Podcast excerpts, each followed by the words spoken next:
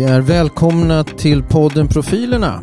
Vi funderar på livet, kyrkan, evigheten. Vi är en podd som handlar om tro, hopp och kollegor. Och vilka är då vi? Jo, vi är fyra anställda i Svenska kyrkan som har lite profilutbildningar.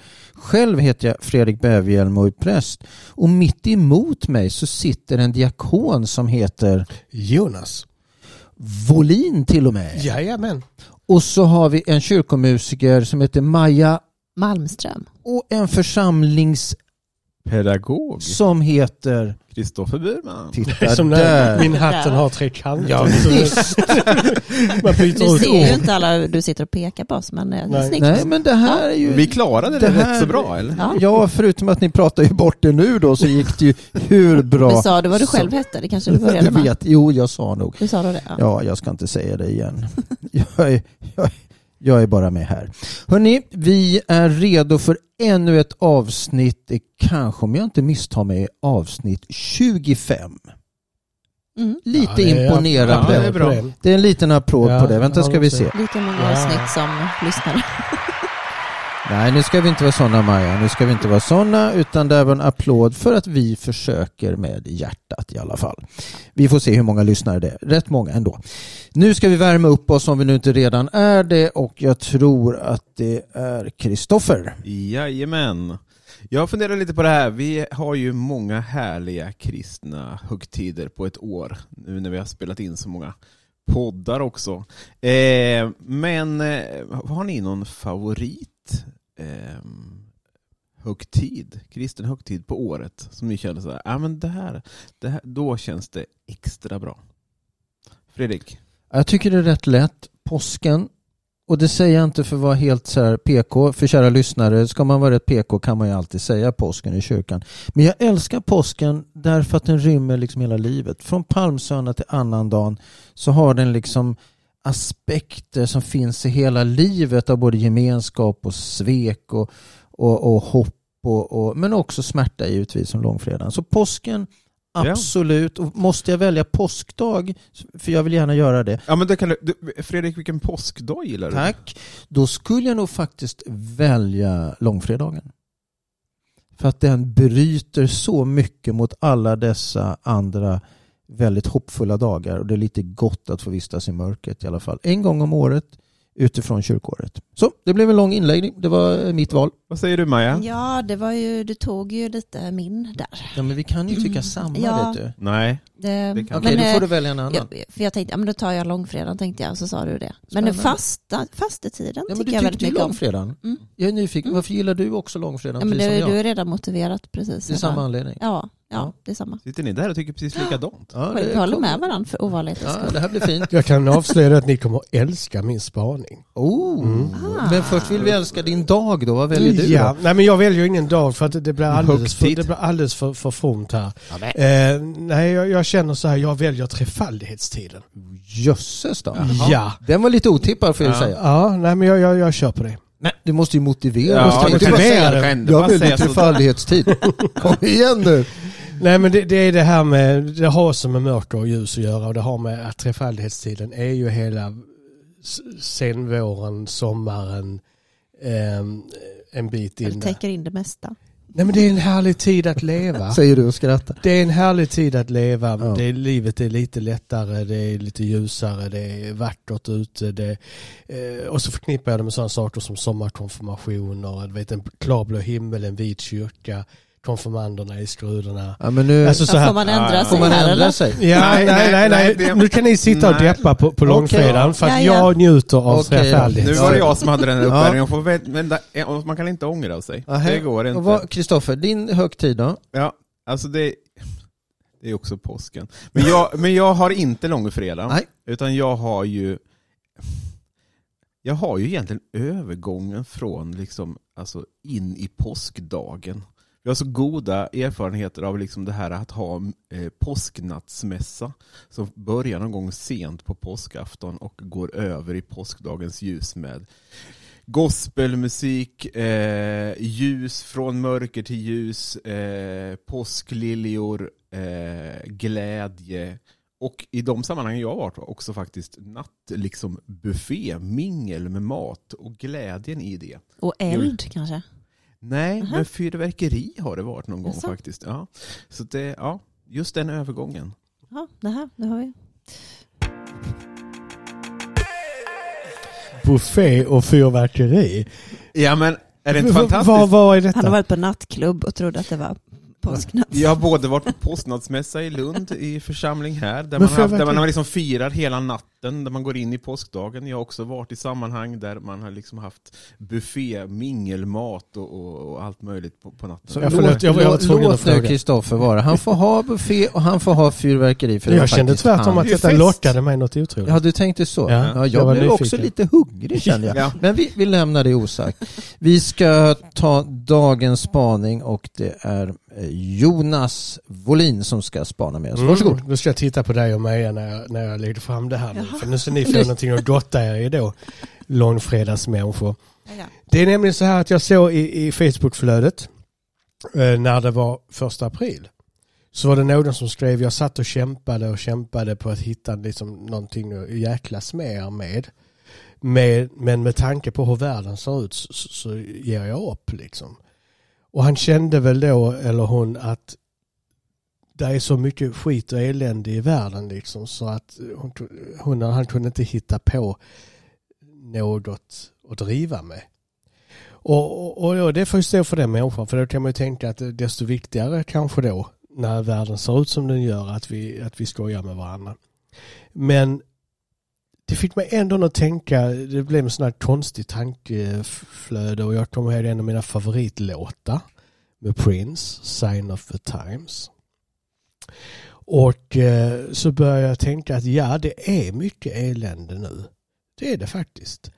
Och så började jag tänka på då tidens tecken och den yttersta tiden och är Jesus återkomst nära och är det de tecknen när vi ser. Um, och sen har jag ju tänkt en massa runt detta men jag tänker slänga ut det till er. Är det så? Ser ni tecknen?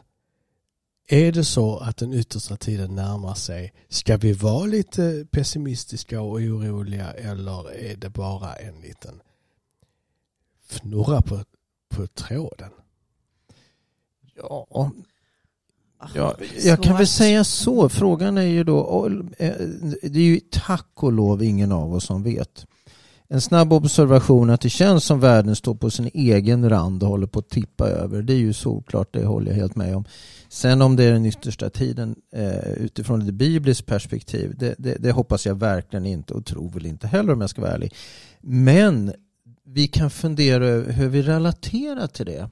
Och hur vi liksom tänker kring då att vi är i en tid, som du säger, när vi kanske behöver förstå allvaret och konsekvenserna av allvaret.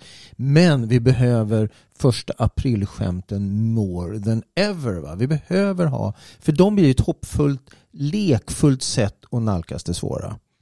Så att eh, na, eh, eh svar på din första fråga då, nej, jag tror inte den yttersta tiden. Det andra är, ge oss hopp. Låt hoppet vara med i en tid som är lite sargad. Ja. Ni blev helt tysta här nu. Ja, jag vet. Men Blev är ni så tagna av denna- Det, var ju en tuff fråga. Ja, det var en tuff fråga. Ja. Men, jag tycker också att man ska, inte- man ska inte, och man kan ställa en tuff fråga tycker jag Mm. faktiskt med lite glimten i ögat samtidigt för att ehm, jag menade inte att jag ser domedagen. Eh, det gör jag inte. Men, men jag tycker ändå att, att det är viktigt att vi, eh, precis som man går in i långfredagen, att man faktiskt går in i, i, i den här frågan. Jag, ty- eh, om jag, jag måste bara säga innan jag tappar den eh, grejen att jag kan tycka att det svåraste är att förhålla mig till det för jag påverkas för mycket. Alltså jag, när jag ser nyheter så känner jag mig nästan uppretad och arg och ledsen och besviken varje dag. För det händer så mycket saker och jag får reda på det. Så ibland undrar jag om jag, det hade varit bättre för mig om jag inte visste. Alltså. Jag har nästan börjat bli lite så här, jaha. Alltså precis som att, varför inte det också? Alltså du vet, li- lite Ja. blasé. Att ja men det är väl klart att det skulle, även det skulle hända. Men det är det som är det läskiga, att man blir lite avslagen. Och det är väl eh, i och för sig en försvarsmekanism, att man inte orkar ta in. Men börjar man titta på jag menar, miljöfrågorna nu har ju nästan kommit i skymundan. De Mm. hör man ju knappt, eller det är klart man hör om, men, men man ser hur det brinner överallt och det är liksom, djur dör av torka och människor på flykt. Och det, men det är ju inte på ett ställe och det är ju inte, det är inte bara det utan det är krig och elände. Så visst, men man, man orkar ju inte ta in det. Jag känner också att jag, jag behöver kolla på och hålla mig uppdaterad på, på nyheter. Just, jag tror att det är liksom också ett sätt att, att angripa problemet. För att eh, jag vill vara uppdaterad. Eh, jag vill leva i långfredagen lite för att jag ska kunna liksom förhålla mig till det. Att jag ser att det är mycket som är elände både med miljön och, och det som händer i världen. Men på något sätt så vill jag förstå vad det är som händer och att det blir liksom också en, en eh, ett sätt att liksom självmedicinera. Nej, jag vet inte. Men, men att, att liksom förhålla mig till det. För det, det är ju väldigt många och stora frågor. Och, och, och när det nämns så tydligt i miljösammanhang till exempel att vi, vi står så nära liksom att tippa över och sådär så blir det ju väldigt tydligt. Och samtidigt så behöver vi ju väldigt mycket hopp också. Eh, ja men det är lite det här liksom, även om världen går under imorgon så tänker jag plantera ett äppelträd idag. Alltså vi, det är ju det, det är det både kanske Mm. som personer och som kyrka som vi måste liksom eh, försöka leva i utan att det blir ytligt på något sätt. Mm. Även de tidigaste kristna såg ju tecknena och kände att Jesus återkomst var väldigt nära. Och det var ju 2000 år sedan. Och om man tittar på allt skit och elände som världen faktiskt och mänskligheten ändå har, har klarat av och rest, rest sig ur. Eh, så är jag, jag tycker det är mycket nu men jag är inte oroligare nu än, än vad jag varit innan. Men, men jag fick en sån här liten eh, personlig flashback i detta för att eh, om ni kommer ihåg ubåten som gick på grund i, i Blekinge, jag vet inte vilket år det Ja, var. typ 81. Ja, jag var tonåring i Ja. alla fall. Och jag kommer ihåg just den händelsen för att jag kände i luften att min far faktiskt var rädd på riktigt. När han skruvade upp nyheterna. Eh, alltså, för sen, det är mycket man kan tycka är otäckt och, och jobbigt och så vidare. Eh, men som, som barn och, och, och, och ung människa så, så, liksom, så länge ens föräldrar är lugna och har koll på läget så är allting lugnt. Eh, Men jag, där kände jag att, att han faktiskt blev orolig över den. Sen hände det ju som tur var ingenting direkt ur den händelsen. Men, men han, jag märkte att han blev orolig på riktigt. Och nu i höstas så skulle vi egentligen åkt eh, till London med vår yngsta dotter. Men vi valde att på grund av allt som händer och eh, kronkurser och elkostnader och allt sånt där att skjuta upp den resan. Och min tonårsdotter är fortfarande lite, liksom lite, lite kränkt och småsur över att vi inte åkte i, i, i höstas som vi hade lovat. Och det är ju egentligen skönt för det betyder att hon är så pass obekymrad då ändå att, att hon liksom eh, inte riktigt ser den, den vuxna synen på saker och ting utan hon tycker att ja, men vi kunde väl åkt eh, ändå. Um, ehm, så det är lite där mina tankar kommer ifrån att, att, um, att det påverkar oss det som händer men det påverkar också våra barn och ungdomar som, som växer upp för att de är beroende av oss vuxna som en trygghet. Ehm, det jag märker med mig själv också det är liksom det här med när du säger med att man behöver leta efter, ja men det är svårt att hitta det där aprilskämtet. Och jag tänker ju att, att vi står liksom i något förhållande där att, att vi behöver ha det lättsamma också och det är hoppingivande. Och samtidigt så är det väldigt mycket som fastnar i halsen.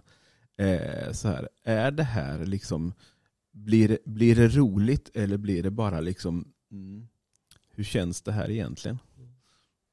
Man Ja, men- behöver väl kanske ha mixen för att orka liksom, vara lite handlingskraftig när det behövs. Så är det ju. Och jag menar, det, är, det råder ingen tvekan om att det är skarpt läge i världen. Det, det behöver man ju inte titta länge för att förstå. Men, men hur relaterar till, vi till det? Hur hanterar vi det? Både på något samhälleligt plan men också rent personligt. ja, och som kyrka. Och som kyrka definitivt. Va? Och jag tänker rent personligt, det, det är ju inte alltid lätt att ha distans till såna här grejer. Va? Man sitter och tittar och matas på nyheter om allt elände och så tänker man kanske på sina egna barn, eller sitt eget liv, eller sina egna föräldrar eller vad det är. Och det är klart att det är svårt att inte påverkas. Men, men som kyrka har vi ett otroligt viktigt ansvar att vara en, en klok, positiv röst i en värld som är otroligt utmanande för tillfället. Va? Och hur vi gör det? Ja, det går nog på många plan tror jag. Jag tror vi ska göra det vi är bäst på. Och det fortsätter vara kyrka helt enkelt. Och jag tycker faktiskt att vi som, om vi nu får slå oss på bröstet lite, att vi som kristna och som kyrka faktiskt har, när det har varit riktigt tråkiga och jobbiga tider, steppat upp. Eh, och, och det räcker ju att man tar de här, alltså även i vårt samhälle nu när det händer sådana här enstaka grejer som skjutningar och, och, och grejer, att, eh, olyckor och sånt, att, att människor vänder sig till kyrkan på ett naturligt sätt för att vi har någonting, någon, någonting att ge. Och jag tror också att, att ju mörkare det just nu ser ut runt om oss, ju större är vårt, vårt ansvar att steppa upp och, och faktiskt peka på det, det goda och, och och det ljusa. Kanske till och med så att det finns en förväntan på oss. Mm. Att man förväntar sig att vi finns, att kyrkorna finns öppna, att det finns människor att tillgå. Och då tänker jag inte bara rent diakonalt, att, för det är ju många församlingar som gör fantastiska insatser och hjälper människor där det är ekonomiskt tufft och, och, och så vidare. Men jag tänker också att bara vara en fast, trygg plats i ett samhälle dit man kan gå och tända ljus, man kan vistas Alltså det är ett rum som är byggt för insidan. Jag menar hur många andra sådana platser mm. finns det ju? Eh, ingenstans ju, utan det är ju kyrkorna man går till eller moskéerna eller synagogorna då. Va? Alltså det är de religiösa heliga platserna man går till.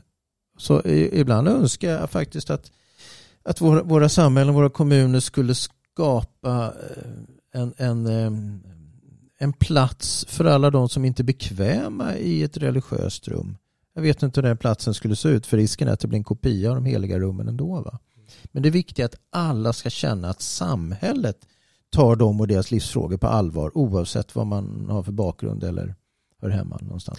Och jag känner det för här kanske lite eftersom det var jag som satte igång det här. Men, men jag känner också lite att det, precis som det för en vuxen jag, jag tror att, att vårt uppdrag kan vara att säga till våra barn och ungdomar som är oroliga att jag har faktiskt varit med ett bra tag. Och livet går i upp och ner eh, vågor. Och ibland är livet väldigt, väldigt mörkt. Men det, det finns alltid ljus på andra sidan. Och den erfarenheten tycker jag som, som människa, för vi har alla i våra liv haft, haft våra mörka perioder och saker och ting vi kämpar med. Eh, att, att det är det viktiga, att, att vi att vi med lite livserfarenhet kan säga att ja, det här ser jäkligt illa ut. Men det har hänt för och vi har klarat det. Och vi fixar det den här gången också. Det svåra blir då om man faktiskt inte känner något hopp. Ja. Det är ju en utmaning och det tänker jag vi nämnde långfredagen här tidigare. Och det är väl också kanske en viktig aspekt att tillåta sig att vistas i mörkret. Att tillåta sig att vara där man faktiskt är. Sen kan kyrkan kyrkan, även om jag inte kan som människa, så kan kyrkan och evangeliet peka på att det kommer en påskdag, även om jag inte kan relatera till den. Ja, det är spännande och, och, och, svåra frågor. Eh, men visst, om vi skulle vilja skulle man kunna eh, säga att vi lever i en apokalyptisk tid. En tid där det liksom finns många yttre tecken på att världen kanske går åt ett, ett svårt, tufft håll. Det får man ju ändå erkänna. Och det är precis i de sammanhang tänker jag som man behöver lyfta hoppet. Att vi inte fastnar, blir kvar, utan att det finns en påskdag i detta också. Eh, för det är ju det, är det som blir utmaningen, precis som ni är inne på här, att om man inte själv känner hopp, hur förmedlar man hopp på ett bra sätt och det ändå är trovärdigt? Vi har rört oss kring de eh, apokalyptiska trakterna huruvida världen står på den yttre rand eller inte. Och då vill ju vi säga att det är hoppet vänner, det är hoppet vi vill förkunna och det är hoppet vi hoppas att vi alla kan hjälpas åt att påminna varandra om det nu är så att vi glömmer. Vi är Profilerna, en podd om tro, hopp och kollegor.